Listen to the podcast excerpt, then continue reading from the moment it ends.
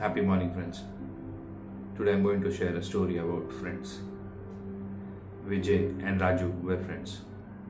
One day, while on a holiday, exploring a forest, they saw a bear coming towards them.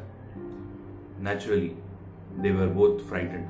So Raju, who knew how to climb trees, climbed one quickly. He did not spare a thought for his friend who had no idea how to climb.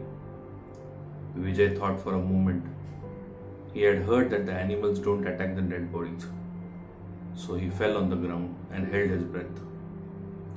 The bear sniffed him and thought he was dead and went on its way.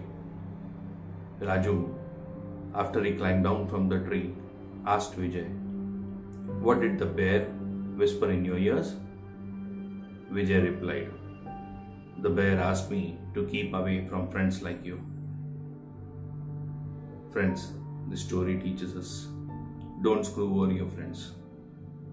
You cannot choose brothers, but you can always choose your friends. Be wise in choosing friends. Thank you so much. Have a great day ahead. Bye bye.